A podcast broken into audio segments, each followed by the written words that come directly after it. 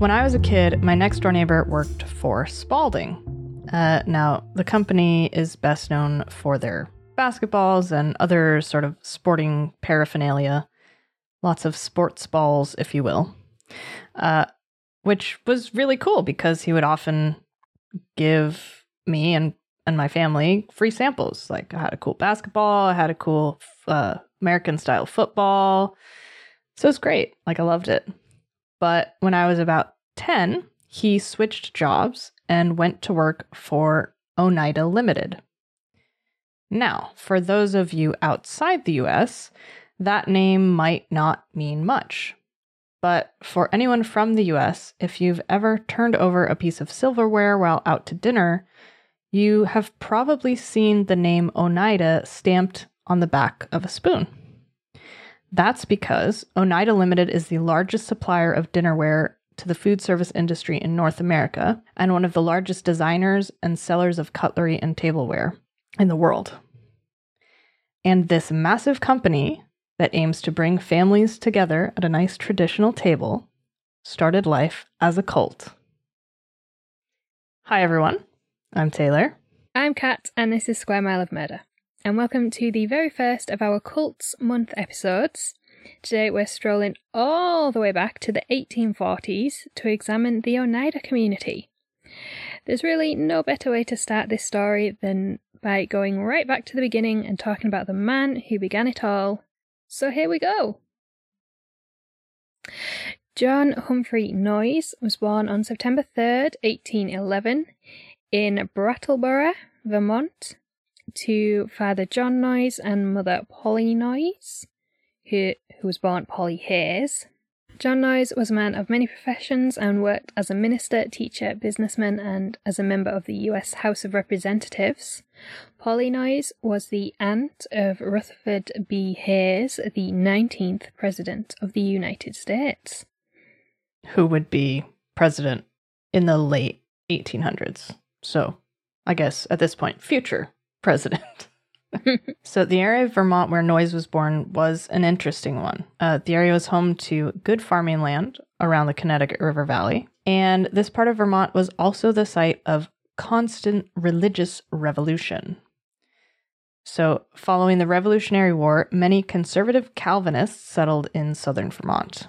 Calvinism is also called Reformed Christianity or Reformed Protestantism, and we're not theologians. Uh, but as far as we can understand, Calvinism is a branch of Protestantism formed in the 16th century.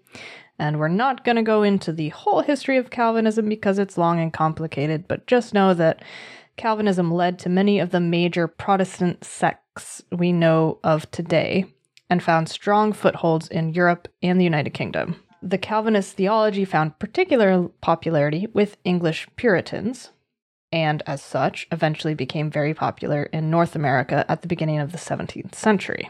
Because nothing those American settlers love more than a good Puritanism.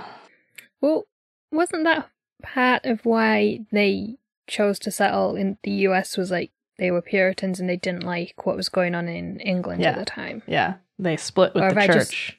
Or have I just made that up? I can't remember. No, that's exactly right. Um, it was very popular in like the 1600s. Most of the, like the Massachusetts Bay Colony, that was a Puritan settlement. Polly Noyes, for her part, was a strict Calvinist and was intensely religious. And I, I will put a, a little asterisk starting here. It's very hard to find information about John Humphrey Noyes' early life. And in my research, I found about seven different names of siblings, and none of them lined up in any source. so I just picked some. They might not be correct. Mm. So we'll see. So, prior to the birth of her first son, Polly and John had three daughters, whom might have been called Mary, Elizabeth, and Joanna. I've also seen Charlotte somewhere in there. I don't know. Do you know what's quite amusing? So I have a friend who I'm actually meeting up with tomorrow, which I'm very excited about Mm. because, you know, haven't seen anyone in months. her sister's called Joanna, her mum's called Elizabeth, and her I think her grandmother's called Mary, and she has a cousin called Charlotte. See, there you go. See, I think I think you're gonna have So- to have to confirm here. Um, Maybe she knows about the Noyes family tree. I have to ask her tomorrow Yeah. when we're eating chips on the pier. Oh, sounds good. Uh, tomorrow I'm getting stabbed in the arm for science and safety. Yay! Yay! I've never been so happy to have been poked by a sharp object. Um, There's not a lot you can say to that, really, is there? but yeah, so following the birth of her three daughters who had names may or may not be the names that I just said, um, following Joanna's birth, Polly fell into a s- severe depression and feared that she was going insane, which is not com- uh, uncommon in uh, after giving birth, but at the time, we didn't talk about those things. Mm. Uh, so she turned. I mean, they still don't talk about it now. I mean, true. So, you know. Uh, she turned to prayer and asked God for relief. And he delivered, so to speak, because Polly soon became pregnant and gave birth to John Humphrey Noyes. Now, this birth took on a very religious aura, and Polly saw her son as the reason she was lifted out of her depression. So she decided to devote her life to the religious upbringing of said son. And with her husband, John Noyes, often away on business, Polly more or less raised John Humphrey by herself, focusing super duper hard on his morality. like real morality or biblical morality, because it's not the same thing. Definitely biblical. Mm. Yeah. That kind of morality. Yeah. By all accounts, Noyes was a delicate child who had trouble building an identity for himself outside his mother. Uh, when he was three, he fell into a tub of boiling laundry water and was badly burnt. During the time it took him to heal, he became even more dependent on Polly. He was also shy, lacked self confidence, and suffered from severe social anxiety, which ran in his family but was referred to as the Atkinson difficulty based on the name of the New Hampshire town where John Noyes hailed from. I just love that. It's like it's a whole town and they're super awkward. Uh, when he began school, he was a good student but had trouble fitting in. His mother took him to his first religious revival at the age of eight, and he enjoyed his time there. Okay, what is a religious revival? Because it sounds very American. Well, if you read the next sentence. Oh. See, this is why you should read ahead. Uh, for those of us, like me, not versed in the lingo, a revival is a gathering that includes several religious services. The services are held to inspire current church members, to convert new followers, or to bring new followers into the faith. Noyes, at just eight, decided to convert. But because he was so young, his devotion to the church wasn't seen as binding. Only an adult could truly give themselves over to God. yeah. That line of thought has got very twisted over the last couple of hundred years. Oh yeah, for sure. And I think that was very much a like um Calvinist this type of conservative Calvinist thinking because they were very much all about like conscious devotion like like probably a 8-year-old didn't quite un- like understand the weight of of his sins and the weight of which he needed to repent for kind of thing. Yeah, so like an informed choice rather Yes. than just blind faith. Yes, yeah, exactly. Um Which is what religion has become about Yeah. in a lot of places now is just blind devotion. Yeah, exactly. And it, it's interesting. Yeah, so like a revival as far as I understand because like I've been aware of them my whole life but not really understood the inner workings because I've never been to one. Um but yeah, it's like a big party out in a field in a tent and y'all go talk about how great God is and sometimes that they're they're so convincing that you're just like, "You know what? I love God too. I'll join you guys." Very cultish. Uh-huh. And they were apparently very popular in this part of New England at the time. So it was just like a revival happening everywhere. You're quite an anomaly for New England. I know. Everything you tell me about New England, I'm like, how how how did we get you from that? Well, to be fair, my parents are from California, so I think that helped. yeah. So, oh, and that revival was in Putney, Vermont. Uh, so, John Noyes went away to boarding school in Amherst, Massachusetts at just nine years old, as was the tradition of the time. Perhaps expectedly, he was terribly homesick the whole time he was there.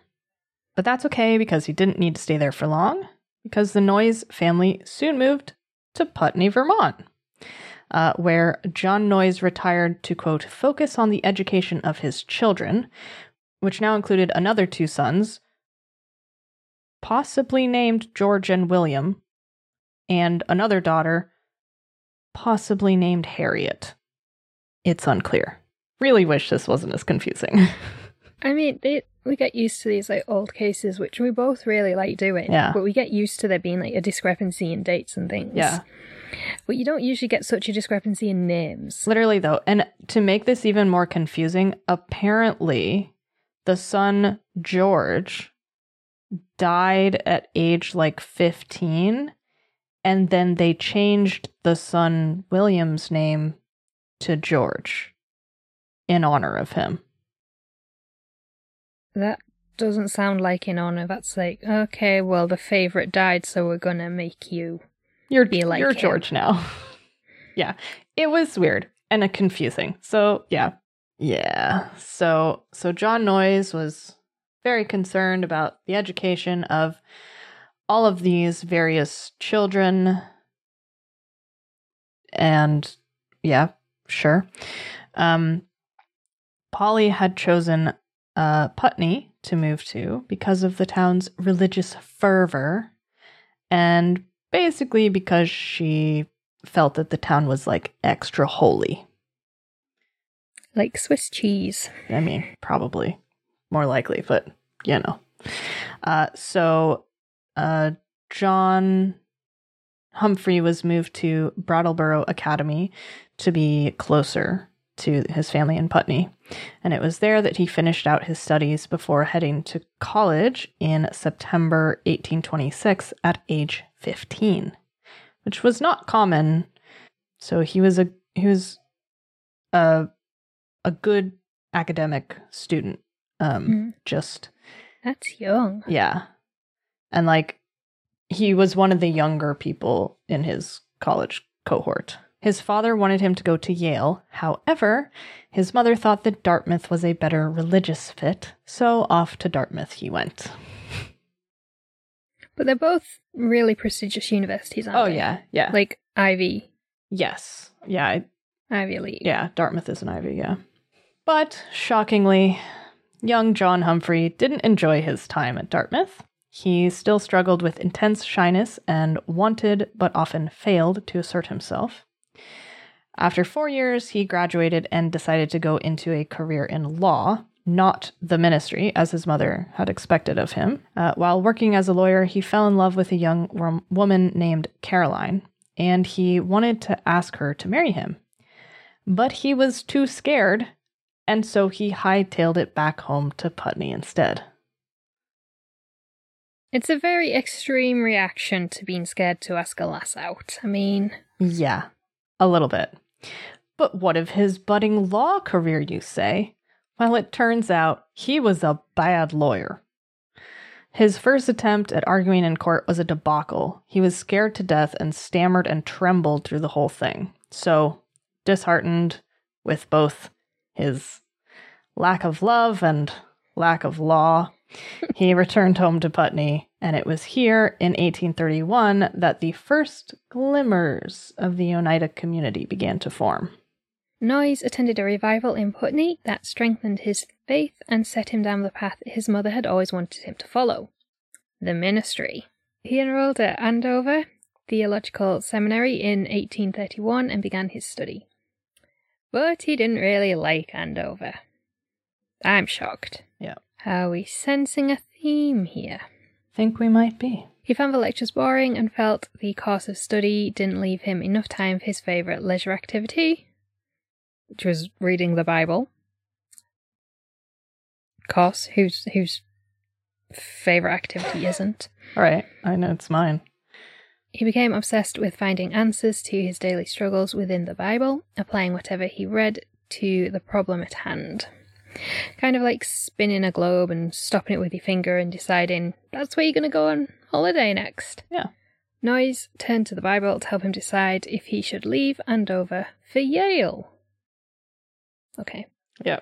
He was on the fence, so he randomly opened the Bible and landed on Matthew 28, uh, 5 6, which read, Fear not ye, for I know that ye seek Jesus, which was crucified.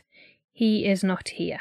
So off he went to New Haven to attend Yale and study under the popular lecturer Nathaniel William Taylor. Taylor's brand of theology became wildly popular with students. It combined conservative Calvinist beliefs with more liberal ideas. While strict Cal- Calvinism taught that man was made in God's image but tainted by sin, and only through repenting could that sin be resolved, Taylor preached that man was not inherently sinful, but that man was capable of making a choice between sin and virtue. Is how I understood it.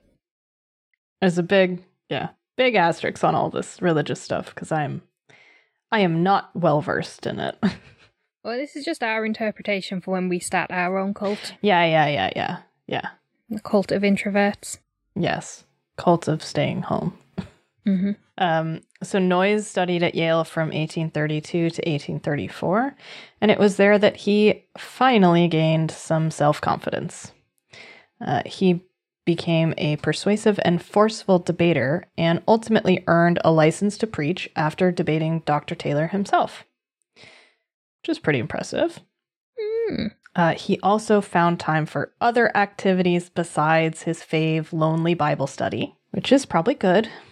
Uh, he even helped found an anti slavery society in New Haven, which was one of the first in the country. Interesting. Uh, so this is 30 years prior to the Civil War. Uh, it was during his studies at Yale that Noyes first discovered the religious concept of perfectionism. And this is a. Get ready for this. During his second year at Yale, Noyes was attempting to figure out the exact date of the second coming of Christ, which, like, who among us hasn't spent an afternoon doing that? Am I right? Well, I thought it was the Mayan prophecy back in 2012, but clearly I was wrong. I know. I mean, hey. Although, w- was it wrong? I mean, everything has gone downhill in the last nine years, hasn't it? That's true. You know, many have been wrong before, so you're not alone. Uh, but during this process of trying to calculate this out, he decided that this super duper important event uh, had already happened in 70 AD. And as such, mankind was now living in a new age. right. So 70 AD. So this is 70 years after Jesus' birth. Yeah, Jesus was like 34 when he was knocked off. Yeah. So just like 30 so years later. He basically came back 36 years after he died. Yeah, Right. yeah. Next. uh, now, uh, in this realization, uh, and unlike many interpretations that see the second coming of Christ as a doomsday, judgment day sort of event, Noyes believed that because Christ had already returned, one could achieve quote unquote perfection or lead a life without sin while still on earth and not have to wait for the afterlife. Handy. Convenient. Now, it's kind of a lot to wrap your head around. Perfectionism. It's quite a lofty label. Uh, but basically, Noyes decided that he was quote unquote perfect and without sin. And he found great relief with this decision. You see, his whole life he had suffered from many physical and mental ailments. Uh, but after deciding he was perfect, all those issues just kind of melted away. It's nice. Must be Hmm. nice. And apparently, he went around telling everyone how perfect he was and how great perfectionism was, because eventually he was expelled from Yale for being a Christian perfectionist. And this also led to his brand new preaching license being revoked. So now he's a martyr. Yeah. But that didn't stop him. He had seen the light and he wasn't about to slow down. Maybe if I like just keep thinking that I'm perfect, like all my health problems might go away. Hey, it worked for him. Hmm, I'm gonna have to get right on that. Yeah. Noyes returned to Putney and began to preach his new concept of perfectionism, and it caught on quickly.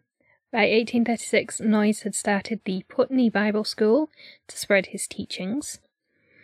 Uh, the details about the early years of this Putney religious community get a bit fuzzy, uh, but we imagine he was just preaching away, convincing more people uh, that they too were perfect and could bring about the kingdom of heaven right here on God's green earth. Sounds good. Sign me up. It sounds great. In 1838, Noyes married a woman named Harriet Holton after converting her to the idea of perfectionism. And during the first six years of their marriage, Harriet gave birth five times, but had only one surviving child. Noyes noticed the distress this caused Harriet, which, you know, yeah, five out of six of your kids dying would be a bit distressful. Bit bit rough. And he began intense research into sex within marriage. He wanted to find a way for his wife to enjoy sex without having to worry about becoming pregnant again. Uh, to achieve this goal, initially, Noyes and his wife lived separately, starting in 1844, which they both reported brought them a lot of happiness. Which is maybe a sign they shouldn't have been married to begin with, but that's not Eh. how they took it. Right, yeah, okay, so we're all happy now we've split up, so clearly the marriage is working. Yeah. And it was during this time that Noyes began his work developing the idea of male continence. Yeah. And here's where we get to the first of Noyes' fairly progressive beliefs. The idea of male continence, sometimes called, sometimes also called coitus reservatus. Skipped Latin that day. Same. is fairly simple. Uh, let me use the Wikipedia description.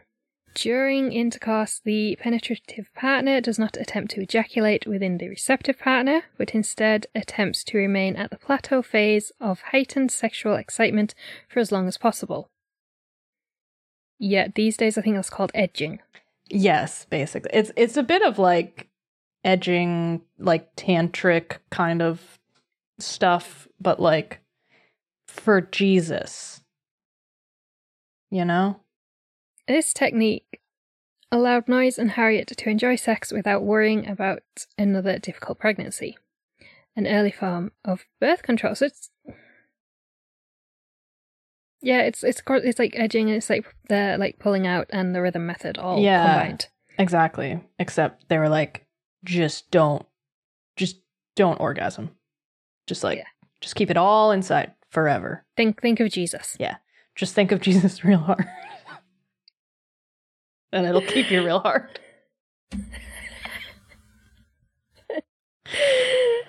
Oh, this con- this concept of male sexual continence became one of the major foundations of the Oneida community, which was officially formed in 1844.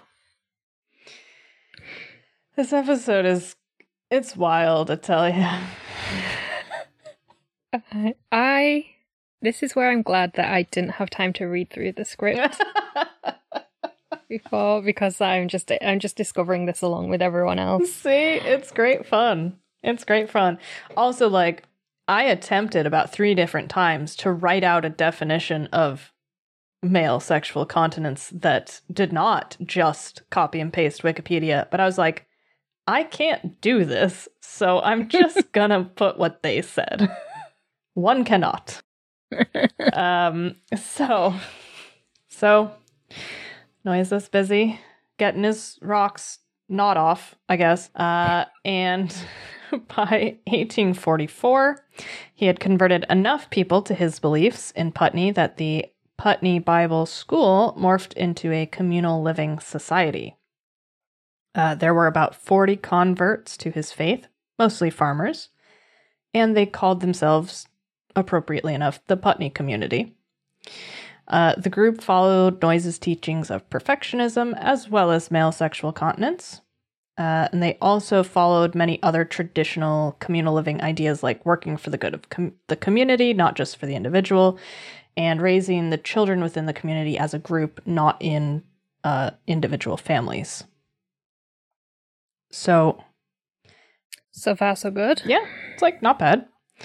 Uh, but, you know, pretty soon, Noyes came up with the concept that really, if a group of adults were all living communally and working to build a perfect society together, and if all those adults liked having sex within their marriages without reproducing, then surely those adults would enjoy having sex with people they weren't married to. Oh, would you look at that? Yeah, it's like it's like a whole thing. Uh, but obviously, you can't be perfect and without sin if you're an adulterer. So, what's a budding cult leader to do? Well, the answer is simple, really. Complex marriage. Sounds like great plan. Here's how it works. Every man within the community is married to every woman, and every woman to every man. So anyone can have sex with anyone else, but heterosex only, please. It's still the 1840s after all. Uh, and all this is kosher because they're all married. And ironically enough, considering the talk of all this talk of marriage, the idea for this, Noyes claimed, was based on Jesus' teachings that there were no marriages in heaven. So I guess by having no marriages, you could also have all marriages. It's a bit of a square rectangle situation. I'm confused. Yeah. I think he was too. He was just so horny for Jesus that he's like, just need. No, he he was horny for all the other women. That's the thing. Well, that too. but no, it's, call a spade a spade. That's what was going on. it's for Jesus. It's what Jesus wants. Isn't it obvious? I mean, yeah. I mean, the original uh, vision of Jesus, as in the Bible, versus what uh, evangelical Christians have twisted Jesus to mean. Yeah. Jesus probably was into free love and all that. Oh, yeah. Seemed like a bit of a hippie to me. yeah. Um, yeah. So so that's what they started doing. Everyone was just married to everyone. Uh, and because they were perfect, the members of the community didn't bother hiding their beliefs about sex or marriage, which of course scandalized the Vermonters around them. Uh, and as all good New Englanders are wont to do when faced with something that butts up against tradition, the residents of Putney, Vermont grabbed their pitchforks and formed an angry mob to run these radicals out of town. Yeah, of course. Uh, they arrested Noyes for adultery, and after he was released on bail, Noyes decided it was time to hightail it out of there. He and the Putney community picked up stakes and headed to Oneida, New York, where Noyes knew some friendly perfectionists with plenty of land. It was there in 1848 that the community settled for good and formed the community of the Oneida Perfectionists. The group initially lived out of an old hut and sawmill that had been left by the Oneida Indians while working the land and building up their community. In no time at all, the group had several different businesses up and running to help support their communal lifestyle. They fixed up the old sawmill and began selling lumber to nearby farmers. They set up a printing office and distributed free paper to the locals. And John Humphrey Noyes, man of philosophy and lofty ideas, even took up blacksmithing. Yeah. I mean, it's good to have a trade. Yeah. It was here that the Oneida community showed the first hint of their future legacy. In the blacksmith shop, the community produced animal traps, but they had no money for machinery, so they made them by hand, and they soon earned a reputation for having exquisitely made traps. Pretty soon, this became the bulk of their business, and the group began to thrive. Unlike in Putney, the locals in New York generally welcomed the perfectionists, and many locals were actually employed to work by the group. By 1870, the Oneida community was one of the largest employers in the region. That's quite interesting because when we think of a cult, we think of them as being like really insular Yeah. and like obviously smaller cults will like make things and they'll go sell things at markets. Yes. And things like that, but you don't think of them as having like an actual organized business. Yeah, that's what kind of makes these guys different. And also the fact that, like, they were isolated and they were insular, but they also were a major part of this, like, local society as well in in New York. So, yeah, they kind of like straddle that line a little bit. Yeah. And this is New York State. Yes, not- upstate, yeah. Um, but it's near Syracuse. So it's it's like middle of the state It's- basically. Yeah, it's between Syracuse and Utica. Yeah. Sorry. So yeah, they just they just came inland from Vermont, really. Basically, yeah, they because that's about the same latitude that Putney is on. Um, so they just kind of went west, straight line. Anyway, now we've cleared that up. They bought more land and in 1848 built a large communal house for everyone to live in. They called this the Mansion House. Uh, let's check in on what everyone was up to while living in that big house.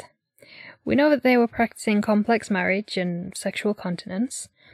The group also shared all work duties, with people rotating through different jobs. Women usually took on domestic duties, but not always quote unquote skilled members often kept individual jobs. For example, the group's finance manager remained the same. They rotated people through the quote unquote unskilled jobs. And they raised children as a group. Yeah. Let's remember, kids, there's no such thing as unskilled work, just undervalued skills. Yes, exactly. And so like the the uh examples given for the unskilled labor was like farming and you know, that sort of thing. It's like that's hard to do. You can't you need some Farm- knowledge to do that. yeah. That's, I mean, yeah, it's like fruit picking. Things like that is classed as like low level unskilled work. And it's like, no, you need to be incredibly fit to do that yeah. job. Oh god, yeah. You need to know exactly what you're looking for. Make sure you don't pick like the stuff that's rotten and things like that, and that you're picking the like the right stuff. I wouldn't have any idea. I couldn't do it. no. Like, Like, and like think about like um they so they had like a lumber mill and they were probably well they built this house so they're probably also doing like construction you can't just magically just nail some shit together and you have a house Mm. that's livable like you have figure it out. You have to oh yeah, have math skills and you know spatial awareness and all this stuff like so yeah. A very classist understanding rippling through the oneida Hmm. community here despite the fact that everyone was equal and perfect and all that stuff. Yeah. go figure. Some are more perfect than others. yes. Now what about those children who were being raised by a group uh, with all this free love, there were bound to be children born into the group, and there were. Uh, but the group was very careful to make a distinction between amative love and propagative love. Uh, so, in simpler terms, sex for fun versus sex for babies. Uh, and the community really couldn't afford a bunch of kiddos running around in the early days. And also, the women weren't too keen on the idea of constantly being pregnant. So, Noyes's fave blue balls technique worked out quite well for everyone. Uh, and because of that, they were able to keep the group population under control while still boning like bunnies. Isn't that nice for them? Yeah. Uh, but here is where we dive into, again, some of the more culty behaviors of the group. You see, one is not born knowing how to participate in this kind of free love society. So, how are these youngsters supposed to know how to control themselves when it comes to sex? Well, Noyes had an answer for that, of course. Uh, he decided that the postmenopausal women in the community would act as, quote, sexual mentors to the adolescent boys in the community. And likewise, adult men would, quote, initiate girls into the ways of complex marriage and free love. You know what that sounds like? Pedophilia Yeah, and rape. yeah. That sure is what it sounds like. Uh, now, Noyes often picked these pairings himself. And wouldn't you know, he was pretty fond of making himself the sexual initiator for many, many of the group's young girls. And unfortunately, we're not just talking 18 year old and up here. We're talking about some girls as young as 10. Fucking hell. Yeah. So Noyes and his community advocated for the repeated rape of young girls and boys. Uh, so we are now starting to see the dark side of this happy-go-lucky commune. This is the thing about like everyone like people advocate for free love. You can't advocate for one and demonize the other. Yeah. If you want free love, it has to happen across a scale and you can't go fucking raping kids Well, and, and calling it free love. and that's the other thing too that like so this whole idea that Noyes had of complex marriage when it started was very much focused on the idea of consent between the two couples basically to i mean it was basically like Mhm. a swinging kind of swingers kind of thing yeah. But then somehow it then got turned into like well if we're all married to one another then obviously i'm just going to have sex with these young girls and that whole issue of like adult consent went right Yeah. out the window Another popular fun activity of the group was mutual criticism. Every member of the community was subject to criticism by a committee or by the community as a whole. doesn't that sound fun That's a bit like doing a group project in school where you have to do a presentation, yeah then everyone points out what's wrong with Yeah, it at the end. yeah yeah It basically consisted of one person being singled out and the rest of the group members taking turns listing all the things they didn't like about the person in question. Wow. yeah person had to take this criticism in stride and vow to do better in the future in order to c- continue living in the community. It wasn't all bad though, apparently. The Oneida community gave women a large amount of freedom compared to the wider world at the time. Well, we know all about that. Uh, women within the community were regarded as equals to men, though anyone who wasn't Noyes was subject to his will. The community's communal childcare allowed women to work outside the home. Many tried their hand within the group's various business ventures and took on craftsmen or sales roles. They also had an active an active role in shaping the religious and business policy within the group. And women's sexual satisfaction was regard was recognized and actively sought out in the community's sexual interactions. so they were allowed to orgasm Well, that is nice. Yeah. You know, that at some point in history men did consider that. Right? Go go figure. You know, I, I I struggle with these guys because they're animals, but also like they had some good concepts. See, this is how they suck you in. I know. I know. That was a bad choice of words. Oh my god. No, but this is how they get you. It's like, Yeah. okay, so women are equal to men and women's sexual pleasure is really important. And we have childcare so that women can, like, Go work, Work. and do what they want. but also Rape. And pedophilia. and um stand in the circle and let everyone tell you how much they hate you. yeah. So, yay women's rights in the Oneida community. However, you didn't think we could leave it there on a good note, did you? That's because by the late 1860s, uh, the Oneida community was quite wealthy. They were making bank thanks to all their various businesses and could easily support a new generation of Oneida children being born. And after reading some Plato, some Darwin, and some books by agricultural breeders, I don't like where this is going already. yeah, uh, when when you're reading books about agricultural breeding and talking about children, it's not going to be good, is it? Mm. So Noyes decided that the community should start up a program of, quote, scientific propagation to create humans through intentional reproduction rather than haphazard sex.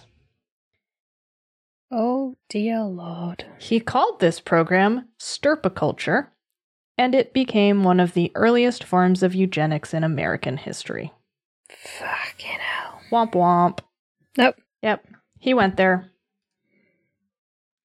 So, here's how it worked Noyes operated the experiment alongside a committee, because everything was done by committees. Apparently, there were like, at the group's largest, there were about 300 members, but there were like 57 different committees. So, go figure. Uh, Did you have a committee of committees? I'm sure, Like all the committees had to meet at a committee, I'm sure they did. which was overseen by a larger committee. I'm sure. I'm sure. and That's stopped sounding like a word now, hasn't it? and Noyes was on every single one of them. so there's a committee. Men and women would be paired up by Noyes and the committee based on their superior mental and spiritual qualities. Community members and couples could request to have a child, but ultimately the decision and the pairing was up to Noyes. Uh, he generally favored pairing older men, whom he deemed wiser and more spiritually sound, with younger women, usually be- between the ages of 20 and 40. Well, yeah, that's kind of how reproduction works. You need a woman of childbearing age. Yeah, You don't need the dirty old man. usually not, but, uh, you know, this is Oneida. We do what the dirty old man wants. Hmm.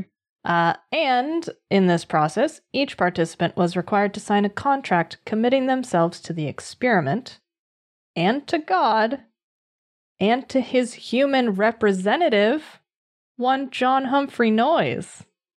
What do you know? Look how that worked out. Shocked, really. Uh, and by signing this contract, the participant also pledged to avoid, quote, personal feelings in regard to childbearing for the betterment of the community. So, not only could you not choose who to have children with, but you weren't allowed to form a personal connection with that child once it was born. Yeah, because that's really good for children, isn't it? It's great. This was enforced by the communal child rearing system. Babies would stay with their mother for 15 months before being sent to the children's house to live.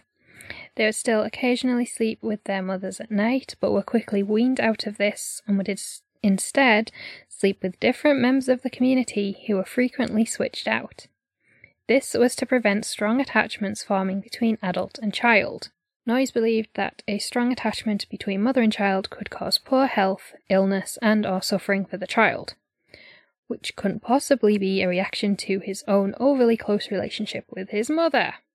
Right? It's just like not related. Definitely. Mm. The stirpiculture experiment lasted for 10 years from 1869 to 1879. During those 10 years, 58 children were born as a result of Noyes pairings. Most pairings only produced one child, and Noyes decided to get in on it himself. After all, surely the leader of this community was the most mentally and spiritually sound member. Mm, mm-hmm, mm-hmm. Uh, those traits had to be passed along, Duh. So Noyes and his son Theodore fathered 12 children between them, 11 of whom survived.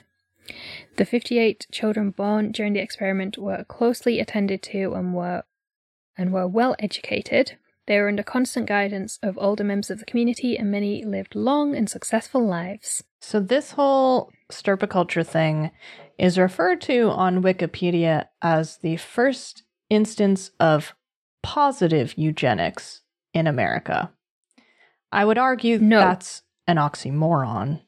Yeah, you can't have pos like because this is where you get to being like a slippery slope Yeah. because you're like, well, that form of eugenics was fine, so okay, we can twist like what the Nazis did to be fine because they Yeah. weeded out all like people with disabilities and stuff. Yeah, exactly. No, no, no, no, no, no, no. Yeah, that's the thing. Like, that's why I did not write in the script this was a form of positive eugenics because it's not.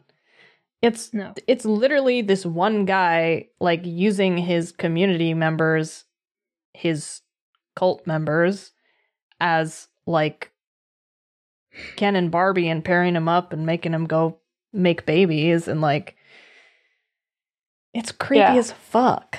And him fathering, you know, a whole buttload of children as well. But why, you may ask, did this experiment that seemed so successful in the eyes of their community, not so much anyone else, uh, why did it only last for 10 years? Well, times they were a changin', and the Oneida community was starting to rub some people the wrong way. How it was just starting to, we'll never know, but alas. Uh, by the 1860s, the community had started a few offshoot groups in different locations. They had a small group in Brooklyn that ran a printing business and distributed Noyes's teachings in print. Uh, and there was also a community in Wallingford, Connecticut. The Oneida community had also greatly expanded their business endeavors. Their animal trap business, which is which had started out in the blacksmith shop with handcrafting, could now produce 300,000 traps per year. It's not bad going. Yeah. Uh, which made them lots of money. And late in the community's lifespan, they also started making and selling silver plated cutlery when the fur trade began to slow down. Well, I suppose it's a similar. It's a similar Um, manufacturing process. Yeah, it's a similar sort of skill set because it's it's met it's all metalwork, isn't it? metalworking. And it, I, I would almost say that, like, stamping out pieces of silverware is probably an even easier manufacturing process than putting together animal traps. Mm. You know, like, at least the silverware, you don't really have to put stuff together. You just, Yeah, there's no mechanics to it, is there? yeah, exactly. Like, it doesn't like- have to do anything, it just has to be a pretty hunk of metal. Yeah. So when we're talking about animal traps, we're talking about like bear trap type of things. like I would guess because I couldn't figure this out. I think they're beaver traps because they kept talking about the fur trade, and in the Northeast, the fur trade was mostly beaver. okay. Um, so I have no concept of what a beaver trap looks like, and I'm quite scared to Google it. Yeah, I don't really want to look it up. Beavers are great, everyone. If you haven't watched the PBS documentary Leave It to Beavers, you should, because your life will be better for it. No, it was more the fact that I don't have safe search on Google and type in beaver trap. This is where my mind's going after having, you know, read all this out. Okay, I'm really confused as to how it works, but it looks horrible and painful. Yeah. Um, but it does look to be of like a similar kind of snap design, like it snaps up Yes, yeah. around the beaver. Yes, kind of like a yeah, like a cartoon bear trap kind of thing. Okay. So yeah. They killed all the beavers, so they had to pivot their business. Mm. Yeah, and they were wildly successful. And of course, with success comes attention. Many outsiders became suspicious of the community's emphasis on free love and began to regard their system of complex marriage as polygamy, which we all know once you call it polygamy, it ain't popular in America. Just ask the Mormons. Also, interestingly, Joseph Smith started Mormonism around the same time in upstate New York. Oh dear. So that's the interesting thing about American religious history is that like there was a lot of weird shit going on that like, kind of all at the same time that people don't Mm. necessarily realize today. So lots of fun stuff there. So add to all of this that John Humphrey Noyes was getting old. Uh and he wanted to hand over the day to day operation of the community to his son Theodore in order to ensure the community's survival and obviously the bloodline and all that great, terrible bullshit. So, when Noyes passed the torch to Theodore, things started to go really wrong. Because, much like his father was a bad lawyer, Theodore was a bad leader. And also, hey, didn't really want the job anyway. Uh, the transfer of power also divided the community and eventually led to a split. And one member, John Towner, attempted to gain control of the community for himself. And he was eventually cast out and led a group of former community members across the country to settle in California, where the governor granted Towner control of the newly formed Orange County. Oh, wow. This uh, this story just it touches all sides of the country. and then came pressure from the law. In New York, there was a reform movement happening in the 1870s. Anthony Comstock founded the New York Society for the Suppression of Vice and quickly set his sights on the freewheeling Oneida community. In 1879, Noyes heard a rumor that he would be arrested for breaking New York's marriage laws so he fled to the Canadian side of Niagara Falls, and he would remain there until his death on April 13, 1886. This left the community without a strong leader, and many of the younger members started showing signs of breaking with the traditions that they had been taught. Just like every generation rebels against their parents, the Oneida youth were no different. They didn't want to share their spouses with everyone else. They didn't want to get permission to have children. They wanted monogamy. So in 1879, the community system of complex marriage was abandoned. Over the next year, over 70 members entered into traditional marriages. And perhaps more importantly, these members wanted capitalism. Yeah. Uh, the group voted in 1880 to dissolve the commune and transfer the communal property to a joint stock company called Oneida Community Limited. The company was formed in 1881 with former commune members owning shares. The newly formed company still retained some of the progressive views of the commune, including 11 female board members, but their main focus was the business. None, none of this communism. They wanted the cold hard cash. By 1899, they focused their production on the silverware business, and it began to grow exponentially. The company successfully adapted to the upheaval of the First and Second World Wars uh, contributing to war efforts by expanding their manufacturing. And the post war boom of babies and families only helped their business. Because what else says traditional family like gorgeous silverware? I mean, I've never gotten the appeal, but go figure. I mean, I don't really care as long as it's clean. Yeah. Uh, by 1947, the company became aware that their origins as a free love commune stood at odds to their market position as peddlers of family tradition. Uh, so they decided the best option would be to burn Noyes's records and attempt to erase the Oneida community from history. And the people making that decision were actually some of Noyes's direct descendants. So. Which there was probably a hell of a lot of by that point. Yes, yeah, I, I'd imagine so. children, grandchildren, great grandchildren. You know, there, there was bound to be quite a few of them. Nephew sons, niece daughters. Oh. oh. And so this this approach worked for a while uh, because a lot of the original records of the community were destroyed and have not been found elsewhere. And much of uh, what we know of the Oneida community today comes from diaries of original members, uh, especially the diaries of Noyes's brother George Noyes and Noyes's niece Tirzah Miller. Uh, so by the 1980s, Oneida Limited produced nearly half of all flatware sold in America under various brand names and subsidiaries. The Oneida Mansion House was listed as a National Historic Landmark in 1965 and still stands today. It's now run by the state of New York as an educational organization that gives guided tours and hosts events and exhibitions. And they focus on preserving the material and social culture of the Oneida community for future generations. And that is the story of the Oneida community, an early cult that was both progressive and super horrifying. Wow. Yeah. Thoughts? Yuck. Pretty much, yeah. Um, nah, I just think it's fucking vile. It's paedophilia. Yeah.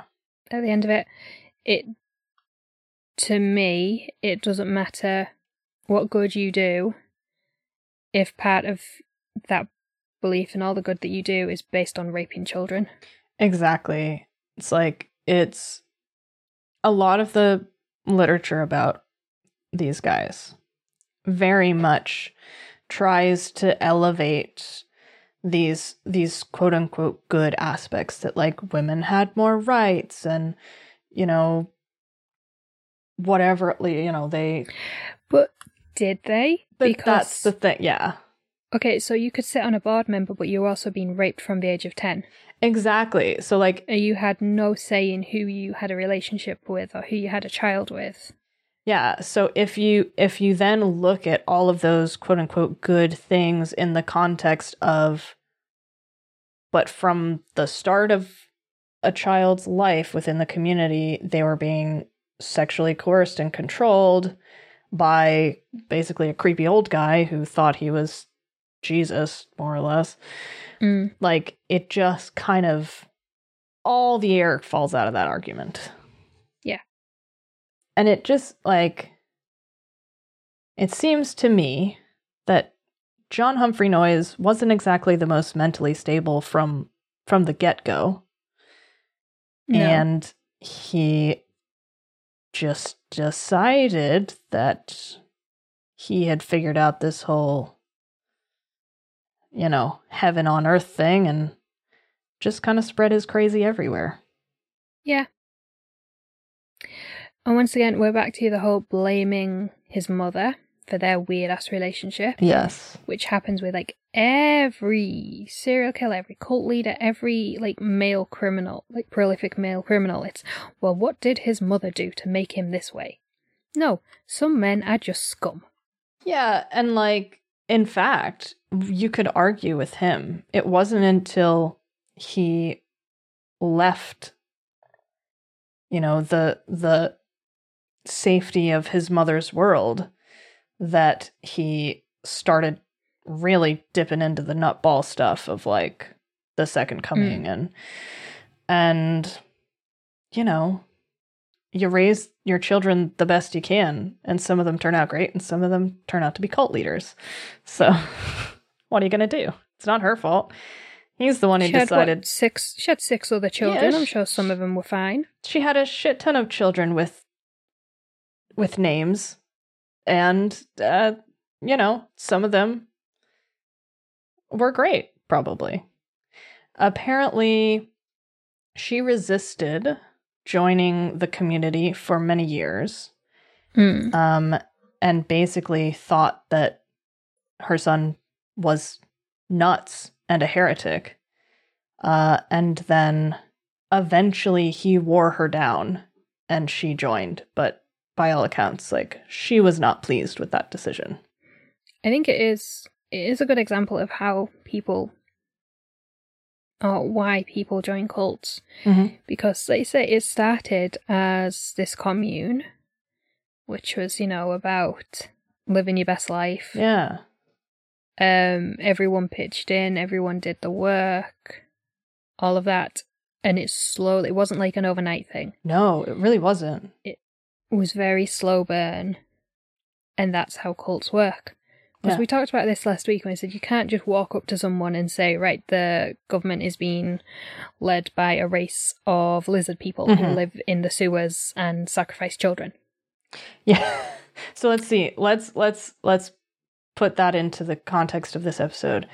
I I walk up to you and say, um, "Hey, let me tell you about Jesus Christ. He already showed up 34 years after he died, and so we're living uh the heavenly afterlife. You're not a sinner, I'm not a sinner. We're all perfect. Let's all fuck." It's not an easy sell. No, if someone came up to me and said that in the street, I'd be like, please go away. Yes. Do you need me to call the psych ward for you, sir? Like, and then if you take that even further, like, oh, but we have all these like weird rules about sex, but also children have to be initiated at the age of 10. Yeah. That's the hard sell. Yeah. And that's the thing, like, so by all accounts, well, because they couldn't afford to raise children as a group at, the beginning, it was Mm. only once these children that had been born had started to grow up. So I don't, I think that that, all that stuff kind of didn't start until like the mid 1850s. So you've got like 10 years between Yeah. really the start of the community and and the, yeah, the sort of growing up. And it, it is, it's like the bigger it got, the more power Noyes had. How does it always go? It gets crazier. Yeah. But yeah, to to me, it doesn't matter what you did. They were about sexually assaulting children and controlling women. Yeah. That's what it boils down to. So And literal literal eugenics. Yeah. Like like actual eugenics. Like That's- fuck that. wild.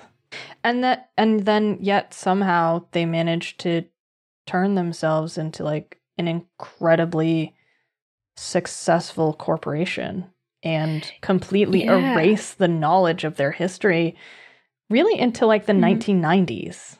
Yeah, that that is quite impressive. It really is considering all the shit they were up to.